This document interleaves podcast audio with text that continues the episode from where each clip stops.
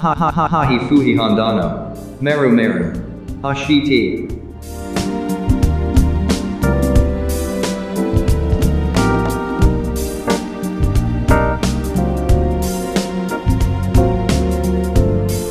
では、えー、と今日のゲストを紹介させてください、えー、国立市議会議員の藤江隆三さんからのご紹介で町田市議会議員のえー矢口真由さんですありがとうございますよろしくお願いしますよろしくお願いします。町田市ね遠いところからもう本当お越しいただきまして本当ありがとうございます。今日はですねぜひいろいろとお伺いしたいと思いますので、よろしくお願いいたします。はい、よろしくお願いします。じゃあ、えっと、矢口さんの経歴をですねちょっと私からご紹介させてください。矢口さん平成元年生まれですよ。なんと。ね。えなんと。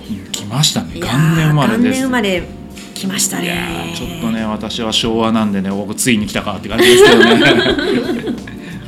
いやー元年生まれの、えー、と10月16日までってことは天秤ですかね？はい、天秤座です。はい。やばいですね。ちょっとね天秤はねうちの妻も天秤なんでね親近感ありますね。なんと 北海道釧路市出身なんですね。はいずっとあれですか？えっ、と釧路でいて、で大学というかあの専門学校に出る時まではずっと北海道にいらしたんですよね。そうですね、18まで高校卒業まで釧路市にいおてー進学をきっかけに東京に上京しましたで東京のね、うん。その東京出ようと思ったきっかけもね、なかなかちょっと面白いなと思って伺いたいなと思ったんですけども、はい。東京精華大学第一部の和菓子和菓子。本科に入学したんです。あはい。の入学したんですよね。はい。また、うん。なぜ、えっと、はい。専門学校のその成果に行こうとされたんですか？えっとあの私の父が飲食関係の仕事をしてるんですね。はいはいはいでもともと食べ物を食べるのは大好きで,、うん。でやっぱ飲食店とか行っちゃうとなんかこれは利益率が高そうだなとかなんか客席数何席で回転が何回転でとかなんかいろいろね考えてしまうところがあったんですよ。でただ飲食に自分がやるとは思ってなかったんですけど、はいはい。まあ、進学で迷ってた時に、うんうちの父から和菓子はいいぞと。ほう。日持ちがすると。冷蔵じゃなくても運べてお土産にも適していると。で日本の文化の和菓子は多分これから世界でねうん。健康的にもいいとかなんだとかで世界できっと広まっていくんじゃないかと。うんで和菓子の魅力をですね切々と解かれまして。で なんとと和菓子をやれば相当なんかまあ商売できるんじゃないかと。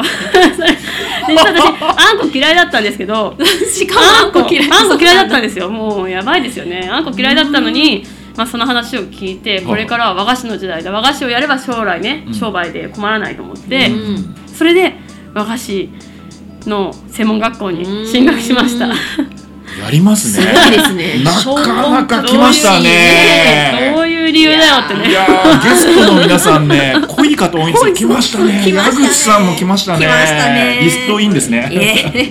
あでも一応言っときますけど今ではあんこ大好きですよ。もう専門学校で毎日あんこ練って食べてるうちに、あの好きになりました。はい。すごいな。それをね、もうそこはね伝えておきます、和菓子和菓子学科ってな。んかあんま聞かないですよ聞かなね。いですよね。どどういうことやるんですか？ずっと和菓子を作る。ずっとお菓子作ってましたねで結構せん製菓の専門学校ってなんかこうやっぱ座学も結構必要で、うんそれで正解選手の免許を取るっていう学校が多いんですけどこの私の行ってた東京製菓学校は、うんうんあの正解選手の免許は、うんあの卒業した後に働けば取れるから資格、じゅね、受験資格があるからわざわざ学校では取らないで。あ学校では職場ではできないような実技をやるべきだっていう考えで、うん。だから正解選手の免許は取れないけれども、うん。その分こう普通、ね、就職したらできないようないろんな分野のお菓子をもう毎日作れるっていうところでそう。なの2年間和菓子学べる学校って日本でここしかないんですよ。お他のとこは1年目は和菓子と洋菓子学んで、うん。2年目は選択制とかのあるんですけど、2年間和菓子だけ作れるのはここだけだったんでもうここにして普通にお店に入ったらできないことも学んだっておっしゃってるんですけど、うん。どういうことんですか、例えば普通に地域のお店とかに入ったらなかなか練り切りの、うん。まあ、練り切りのお菓子わかります？あのあはい。お茶とかとうんね、で一緒にいただくようなちょっとなんかお花の形とかいはい出るようなやつなんですけど、はいはいあれとかもやっぱりお店で売るには一つにすごく時間かけたりとかできないじゃないですか、うん。でもそれを例えば作品展とかに出すよう出す時にも作るようなレベルの高いこうハサミをこうあ使って、何百個もハサミを入れてうん。こう、あの細工をするとか、うん。そういうのってやっぱり就職してからだと難しいじゃないですか、うん。時間を作るのが、うん。そういったところも学んだり工芸菓子っていうこう木の枝とかを作ったりとか鳥とかを作ったりとかそういう作品的な食食べるというよりは見るようなやつとかも学んだりしました。芸術の域ですね。芸術の域ですね。うん。そう。本当に多彩なんですね。いろいろやったんですね。全然もうでもね結局その後まあ半年間ん。和菓子職和菓子屋さんに就職したんですけどいろいろあって辞めちゃって、はいはい。で、まあ、それからずっと和菓子作ってないですよね。もおう何年経つかな。今度作ってみますちょっと久しぶりに。ぜひぜひ、うん、ちょっとまずいですねもうね。そうそういやそう。なかなかねなかなかね面白い経歴ですよね。ね。もうしょっぱなから。いややりますね。いやいやまさかね和菓子を選んだ理由もねお父さんにそういうふうに言われたからってなかなかないですよね父さんもなかなかファンキーですよね。ファンキーですよ。誘導されましたね完全にね、もうあの時はもうお父さんありがとうぐらいな感じで目を輝かせて和菓子の世界に入りましたけど。想像つくな。ん かお父さんいつぐらいからそうやって誘導し始めたんですか？なんか小学校くらいですか？結構ギリギリでしたよ。あギリギリもう進学先でなんかあのどうしようかな。私もともと勉強してなかったし大学はもう行かないなって思ってて、うん。でも迷ってたらえ本当にかなりギリギリでしたね。うん。直前 お父さんなかなかやりますね、うんね。でもすごいですよね。多分うちの父も思いつきですよ。なんとなく思いつきで和菓子いいんじゃねえかって感じで多分思いつきでこうね言わいやでもれたんですけど。ねそれをね拾ってちゃんと行動するとかすごいなとう思って。ちの父親上手なんですよこう。ううまくね気持ちを乗せるのが私の気持ちをね盛り上げるのがうまくて。あそうなんだ。ぱやる気スイッチをさせるのがうまいんですよそうなんですよ。ねそうそうそう。そういやいやすごいでですすねあでも和菓子学校を卒業して、まあ、和菓子屋さん半年入った後ですね、はい。あの東証2部の上場企業に就職して、うん。秘書としてね。ね業務を従事するという形なんですけど、なかなかね全然違う方向に行かれたなと思そううんでですすけども、違いすぎますよね。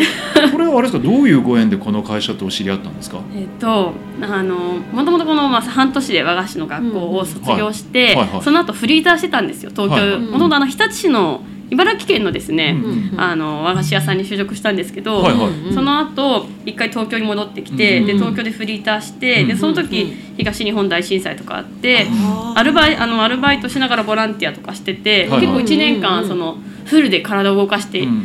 やってたんですね、でうんその時にたまたま知り合いでそのこの企業の社長さんに会う機会があって、で会社の社長さんに会ってで、うんまあ、周りがちょうど22歳のうん。冬でその時がうん。1月とか2月。周りの同い年がみんなその就職について話してたんですね。うんで私も大きな組織で一番下の立場でもいいから大きな組織で働いてみたいっていうような気持ちがあったんで、うんその社長さんに、まああのとまあ、お掃除をさやってるねビルメンテナンスのビル清掃の会社だっていうことだったんで、なんかお掃除でいいんでやらせてくださいっていう結構熱弁でもうお願いしますっていう感じで、もうすごい熱心にお願いしてそしたら面接に行って、うん。結局なんか秘書としてやらせていただくことになって。あでも秘書が半年くらいで結局ダメで、うん。あまり秘書ってタイプじゃないんですよね私。ね それで、まあ、どういう理由かわかんないんですけどあの半年であちょっとあの営業のあの子会社の営業行ってくれないかってことでで結局半年しか秘書はやらせていただけなかったんですけど、いやーでも 営業の方が向いてる。首なのかな？向いてそうな気がし営ます。業向いてそう。営業向いてると思いますそうそれで営業を結局1年半、はいはい。うん1年半やって、うんことなんで結局出産に伴ってうん。退職したんですけど、そうかそうかそうはいなんですね。いやー営業はでも逆にいかがでしたか？秘書業務と全然違って、ね。いろんな人と会って話せるじゃないですか、そうですね。だから営業はもう向きでしたねやっぱり。うん。向いてましたね、うん。もう毎日楽しくって、もうサービス残業しまくり。もう喜んで残ってみたいな。家帰っても仕事のことしか考えてなくて本当に楽しかったですね、うん。営業資料とかも自分でこう勝手に作っちゃう。新しい営業資料。もうもうあるのに会社に営業用の資料、うんうん私が営業していく中で、うん。いやもっとこういうデータが必要なんじゃないかとか思ったら、うん。うん。もう許可取らずに勝手に作っちゃうんですよ。ん勝手に作って、まあ、上司とかに見せてダメだったらさらにその上の上司に見せるとか、うん。嫌な女ですよ。嫌な女ですもう。いや嫌な女なんですよ。いやいやいやいやいや。いいと思います、うんそうなんですよ。だから多分ね一緒にやってたまたその営業で、うん。まあその営業で取ってきた仕事を、うん。あのなんていうんだ業務の方々がやるって事務の方々がやるっていうようなものだったんですけどやっぱ事務の方々はみんな苦労させされたかなって私がいっぱいね。無茶して仕事を取ってきたりするから。いやできる営業ですよね。いやいやいやいやそんなことないんですよやっぱりね。うん。仕事取ってくるのが一なんで、ねそうですね。うん。でもまあもうちょっとねうまいやり方あったのかなとか今思うと思うとこありますよやっぱり。ガンガン行き過ぎて社内の方々へのうん。なんていうのはねそういうね思いやり？みたいな。そこが欠けてたのかな？みたいな。うん。突っ走っちゃって、でもでも楽しかったです。結構矢口さんガンガン系ですね。ねガンガンですよ。攻めますね。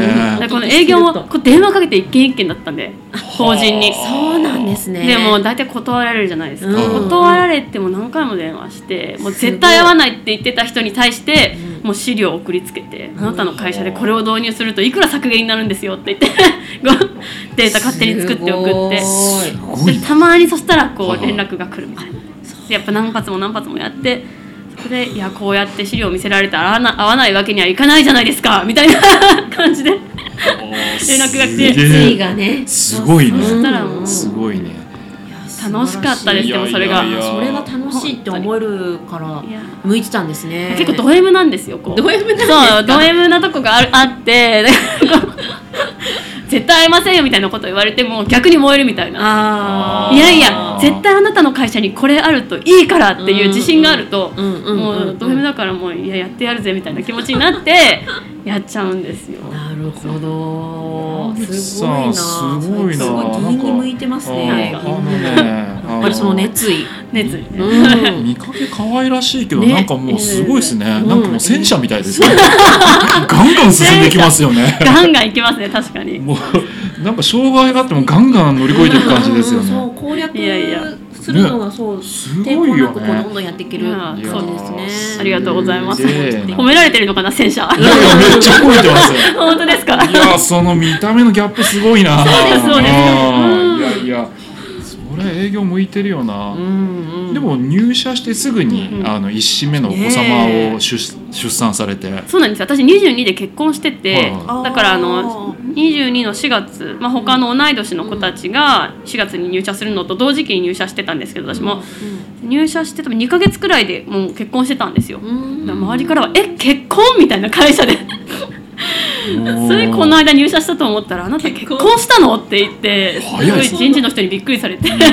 なんかスピーディーな展開ですよね。スピーディーなんですよ。うん。基本決断が早いタイプで。で結婚してでもやっぱり仕事したいんでちょっと子供は待ってもらってでもなんか旦那が割と早く作りたいっていうタイプだったんであーじゃあそろそろって言って作ったんですね。子供をじゃあ子作りしようかということはでどうですか？今までバリバリ働いていて、でお子さんが生まれて、まあ、お子さんとずっと、うん。まあ、育児というかお子さんと向き合う生活に変わるじゃないですか、その時ってだいぶ生活とか変わるのでうん。いろいろ考えたりしませんでした、いやもう考えたし考えるっていうよりももうやっぱりもう辛くて、どうんうんでも一人目すごい夜泣きがひどくて全然寝てくれないし、おっぱいをが口から離れると起きる子だったんですよ。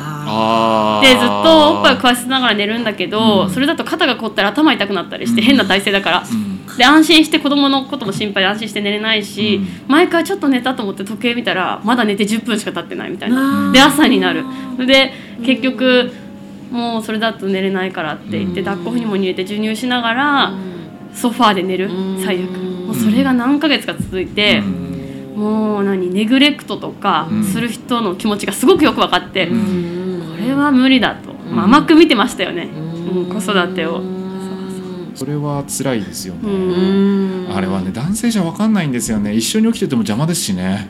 そうそうそうなんですよね。ねそうなかなか。いやいやいねやそうですか。でもあれですね。その第一子のお子様を出産して町田市に引っ越されるんですよね、そうなんです。はい。はい、で引っ越してまた第二子を、んうんそんなに間がなく第二子なのかなっていうのをプロフィール見てて思ったんですけども、そうですね。であのこの時町田市に引っ越したのが2世帯の中古住宅探してて、うん。あのもともと恵比寿に住んだんですよ。うん。で恵比寿まあ家賃高いじゃないですか、はいで1人目生まれて、まあ、手狭になってきたしうん。引っ越したいなと、うん。でせっかくだからじゃあもういつかは2世帯にしようと思ってたし、うん。まあ、このタイミングで2世帯住宅買おうかって言ったら、あの新築すると高いって話になって、うん。それで中古でうん。であの旦那の職場に行きやすい田園都市線沿いで、うん。なんかこうないかなって言って探してピンポイントでヒットしたのが南町田っていうところにある。そうそこに引っ越してそこにあったんで、引っ越してでまあ1階にお姑さんが住んで、うん。まあ、若干やっぱりその上の子おうん。願いしたりとかできるような、うんあと金銭的に余裕ができたっていうのもあって。あのやっぱ恵比寿行った時家賃が気になっちゃって、うん。なんかすごい毎日財布に1,000円入れてこれだけで1日過ごすみたいななんかそういうなんかすごい切り詰めてたんですね、うんで自分の欲しいものも全部我慢してやってたのが家を買ってうん。ローンを組んで計画的にしたことでうん気持ちにも余裕が出てきてうん。一時保育を利用できたりとかうんそういうとこもできてやっぱ第二子いけるかなっていう気持ちになれましたね。ううんんそうですよね。そういうゆとりがないとなかなか第二子っていうふうにはならないですよね。ならないですねもうね。どうですか？第二子。第一子と比較して違うとこたくさん出てきますよね、そうですね。だから2人目は結構夜寝てくれたんですよ、うん。だからただ夜よく寝る子だったんでおっぱいが出なくなっちゃって。あ1人目はすごくよく飲むから頻回授乳で何回もあげてるからおっぱいの出が良かったんですよ、はいはいで2人目は全然おっぱいが出なくなっちゃってうん。それで結構苦労しましたね。うん。あとやっぱ2人連れて遊びに行くと専業主婦だと本当大変なんですよ、うん。2人見なきゃいけないし、で上の子はあそこ行きたいここ行きたい言うけど下の子首座ってない子抱っこして真夏うん。炎天下だしうん。下の子が熱中症にならないか心配。でうんもう毎日ね一日一日もう毎日上の子を満足させるのに必死でしたね。もうストレスためさせないように一番大変だったかもあの時期は。でまたなんか一緒に行ける場所って意外と少ないじゃないですか。少ないんですよ。そうだからそれもあってまあここにもありますけど南町田土日ママの会で私土日にあの夫が仕事なんですよ。でだから土日一人で遊ばせなきゃいけないんですね、うん平日だったら結構市とかでやってる、うんなんかあの子供の遊び場みたいなうん小さい子供専用の場所があってうん行きやすいんですけど、土日そういう小さい子専用の場所みたいなのがなくて近所に、はいはいはいで私がぜひとも1人目うん2人目をね、うん一緒に遊べるようなところを近所で欲しいと思って、うんそれで立ち上げたんですよね。であえてだから土日。うんただ土日ってねママ来ないじゃんとか言われるんですけど確かにねあのニーズとしては少ないんですよ。うんでもそこのニーズはあのやっぱり少ないけれども、どうしても欲しいすごく欲しいっていううん気持ちの強い人もやっぱり多いかなと思うんで、うんうんなんかシングルマザーの人とかもねやっぱりその一人で連れて遊べるとこ、うんあとやっぱ平日の保育園幼稚園行ってるとママ友できるじゃないですか。うん。そうですね、うん。でもそうそう。あのでもそうじゃない人とかやっぱできにくいしやっぱ土日にこういうところに来て、うん友達とか作ってもらえたらなとか、うん。そういうのもあってあえて土日を。うんあえての。そうなんですよ。うんうんうん。なるほど。やっぱそういう一人で子育てってしんどいですからね、うん。しんどいですよね。ねうんすごいわかります、うん。あの土日私は息子を見てたりしてたんでよくわかはいります、はいはい。結構大変ですよね。うん大変です本当に。あれが毎日だとそれは大変だよな。そうなんですよ。たまにだったらいいんですけどね、うん。あれがね1ヶ月とかね続いちゃうともうねそれはダメになっちゃいますよねもうね。うん。ちょっとねなんか変な世界ですよね、うんうんうん。もう本当一対一ですもんね。うん。私も何回もネグレクトしてしまうんじゃないかっていう恐怖に駆られたことはありますよね。はいはい。こう殴ったり蹴ったりとかしようとは思わなくても、うん。もう一瞬でもいいから、うん。5分でいいから泣き声の聞こえないところで一人になりたいって思って、こう恵比寿の家の時とかはもう寝室にあのもちろん安全を確保した上で子供を一人置いて、うん。でそこで扉閉めて、うん。もう5分ぐらいこう一人でこう耳塞いでとかうん。やってました、それは助産、えっと出産した時に、うん。えっと病院で言われたんですよ。泣き声が、あのこうカセットテープで泣き声流されて、この泣き声が30分続きました。どうしますかって言われて私耐えられないですって言ったら、そうなったら、あの泣き声が聞こえないようにベビーベッドとか安全を確保したところに赤ちゃんを置いて、うん。扉を閉めて、5分10分でいいから休んでくださいと。あ言われてて私ももうそれやるしかないと思って、うん。そうやってやってましたね、うん。懐かしいですね。うん。ーそういう対処法があるんですね。そうあのそれはね病院で習った一番勉強になったことかもしれない。うん。でもそういう対処法が分かんないとやっぱノイローゼになっちゃったりそうですとかしますよ。よ。ね。もう本当にね、一人にしちゃいけないっていう風な気持ちもやっぱりあるし、うん。一瞬たりとも目を離せないみたいな。うん。でもその病院で安全確保すれば一人にして一回扉閉めていいんだよっていう風に言ってもらえたから、うん。あの時できましたね。ううん。んうんそこら辺からですかね、まあ、なんかあの、まあ、そういう悩みがあるっていうのは実体験でいろいろ感じながら、うん。あの自分でうまく乗り越えていこうとされてたと思うんですけど、うん。政治を意識し始めたのって大体どこら辺からですか、あの町田市に引っ越してうん。しばらくしてから、うん。あの認可保育園に結構その遊びに行ってたんですよ、はいはいちょくちょくですね。ただ認可保育園でちょっとこれ危険じゃないかなっていう子どもたち危ないんじゃないかなって思うシーンを目撃してでその時に、まあ、に認可保育園なのになんでだろうと。周りのママさんとかともよく、まあ、ああいうのを見るとやっぱり働けないよねっていう話になったりとかしててでもまあ保育園ででもあれでも大丈夫なんだから子供って思ったより強いんだねとか笑ってたんですね。うん。でもやっぱりは預けられないと思う人もいるぐらいだな、まあ、状況だったんですけど、でその時はまだ良かったんです。である日あのままた認可保育園さんで、あの室内開放をやってる日があって、うん。あのうん。ある部屋を一つ開放してくれてたんですね、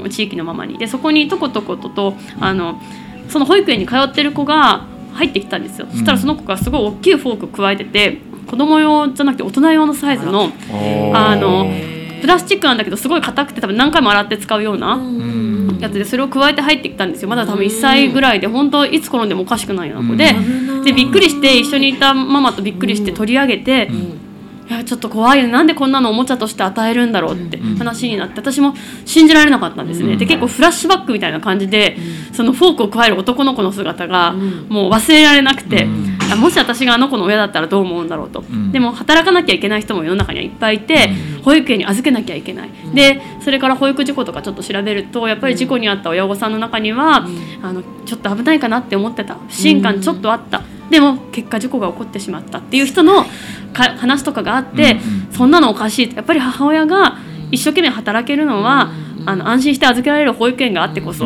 だなって思って。でそれから認可保育園はじゃあどうやったら認可が取れるんだろうって調べたんですよ、うん。まだ下の子の授乳中、授乳で起きるたびにこうスマホで 認可保育園の基準みたいなの調べて、で調べるとなんかあの保育園ねあの保育士何人で子供何人までとか、うん。面積の話とか、うん。あと園庭のあるかないかの話とか、うん。そういうところに関しては結構細かく定めてるんだけど、うん。使うおもちゃに関してって結構ざるなことが分かってあんまり基準がない、まあ、最近遊具とかもいろいろニュースとかにもなってますけど、結構適当なんだなって思って、でまあ内閣府がで最近ガイドラインを作ったと重大事故に関する。そのガイドラインの内容も実は守られてない園が多いって分かったんですよ。近所の保育園でも全然守ってないところがいっぱいあって、これ内閣府がガイドライン出しても守ってないしガイドラインの内容もそもそもあの満足できるものだったとは思えなかった、うん。それでそれから政治家何やってんだと思ったんですよ。なるほどそこで。おかしいことを直すのは政治家だと思ったから、うんうんうん。よくわかんないけどこれ政治家の役目じゃないかと。チェックは誰がしてるんだと思って、うんで調べたら日本全国調べてもやっぱりなかなかうん保育事故に関してうんうん。取り組んでる人が見つからなくて、で町田市でもやっぱり調べてみたけど、うん出てこなくて、うんで私が持った視点っていうのが、この子供の事故に関する視点は新しいんだって思ったんですよ政治の世界で。で多分でもすごく重要なもので、うん。今なきゃいけないものだと思ったんでじゃあ私が出て、うん。あのやろうかなみたいな、うん取り組んでいこうかなって。でもすごいなすごいのがいろいろあるんですけど。うん。全然ないすごくないですけど。あの通常は例えばそういう危険性があったらなんかそういう人を探したりとか、うんうん。あのするけど、ん。自分がなろうってやっぱハードル高いと思うんですよね。そうですね。議会、まあ、議員になろうっていうのは、なんか普通の就職と違うじゃないですか。うん。なんかね履歴書出したらなれるわけじゃないし、すね。そうそうそれをなろうと思うその熱意もすごいなと思いますし、なかなかね熱意を持ってね、あの、なんだろう議員になられてすごいですね、ここまでの経歴がねいや本当にすごいいやすごいなそんな激動のですね、うん矢口さんからまああの品川晴美もですねあのまだ1年生議員なんですね。はい。はい。1年生議員で、えー、と今いろいろ議会の現実とか見てちょっといろいろ悩んだり壁にぶつかったりしてるんですけど、議会ってぶっちゃけた話変な場所じゃないですか。うんうん まあこれからあのお互い1年生議員としてここは大切に守っていこうねみたいななんか1点あったら教えていただけませんか？お互い、ん。うん。まあなんかいろいろ考えてきたんですけど、はいはい。お互いに、うんいろいろありすぎて言えない。でもなんかその思うのがやっぱりその人の立ち位置、うん。バックグラウンドとかが違うからやっぱ議員ってその人によってやっぱ何を守んなきゃいけないかとかとか、うん。どういう心構えでやるのかも全然違うんだなっていうのが正直私の考えるところでもう私誰人に何か言えないっていうのがあってやっぱ自民党さんには自民党さんなりのやり方があるし共産党さんには共産党のやり方があるしうん。都民ファーストの方には都民ファーストのやるべきことがあるしで私は無所属なんですけど無所属でやるべきことがあるっていうふうに思ってて私の無所属の立場からして私が一番気をつけてるのは、まあ、ブレないこと大切なんですけど、やっぱりそのブレることも大切だなってすごい思ってて、あの前はこう思ってたけど今はこう思うっていうのって結構発信するの難しいと思うんですよ。うん。えー前意見が変わったじゃないかと言われることもあるんですけど、でもやっぱり時代は変わっていくし新しい情報もどんどん出てくるしその時の状況によって A か B かの判断は変わるわけで、それをやっぱりその「すいませんやっぱり B でした」って言えるその、そういう心を持つことが大切かなって今すごい思ってて、それは気をつけてますね。もちろん、ね、その熱意とかそういうところはぶれないけど、一つ一つの政策に関してはあえてこう柔軟にぶれていくのもなんか必要なのかなってすごい思ってますね。じゃあ品川さん。はい今日いろいろねえもう勇気あふれる言葉とかそうですね。山口さんのねこの自分の思ったことに対するストレートに進んでいく気持ちすごいですよね。いやすごいなって思いました。いやもうそれ踏まえてじゃあぜひうん。今日の締めの言葉をお願い。本当感想と言いますか今日学ばせていただいたことをお伝えしたんですけどやっぱり勇気すごく大事なんだなって思うのと、その議員その行政の方にこう行政のチェックをするのはすごく仕事の一つとしてあると思うんですけどやっぱりこうやってほしいっていうことを言ったとしても行政はそれができない理由もあったりして、それをいかにこうあの課題を潰していくっていうか、うんできないことをあの潰していくかっていうのも議員の,、うんあの調べてきてこういうやり方もありますよっていう提案するのも議員の仕事だと思うんですね。そういったのが矢口さん本当あの営業の話を聞いていても、得意なんだろうなって思いまして その多分職員さんのそういうのに負けないで「いやこういうのもありますよああいうのもありますよ」ってすごく言っていかれるんじゃないかなって いや嫌な女ですよ本当いやいやいやいえやでも議員ってそれが本当大事なことなんだなってやっぱりこうこの10ヶ月やってきてそうですね。思ってうん。やっぱりあちらの言い分にこうああそっかって納得してちゃ議員は言けなくって。そうですね。本当市民の代表としてこうなんですって伝えていくのがやっぱり仕事だから、そういうことでは本当にあの矢口さんのそういう熱意と勇気っていうのはとっても今日ためになりましたね。ありがとうございます自分にも本当生かしていきたいなと思いましいやいやいたや。それでは、えー、と本日のゲストは町田市議会議員矢口真由さんでした。ありがとうございました。ありがとうございました